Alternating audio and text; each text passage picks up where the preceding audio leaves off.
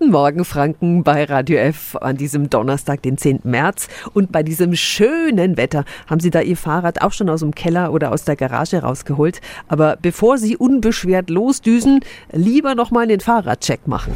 Radio F.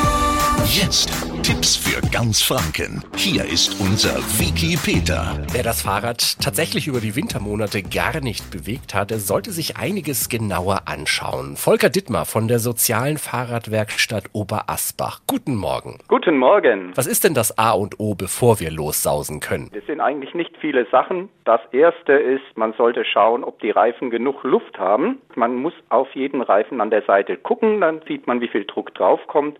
Dann sollte man schauen, dass die Kette keinen Rost hat. Das kann man dann mit einem Kriechöl einsprühen.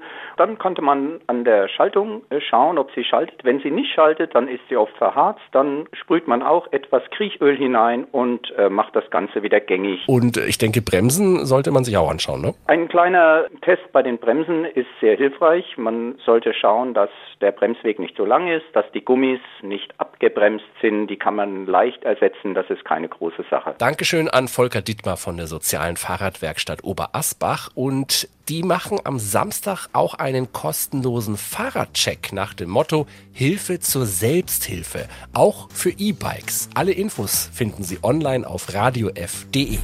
Tipps für ganz Franken von unserem Vicky Peter.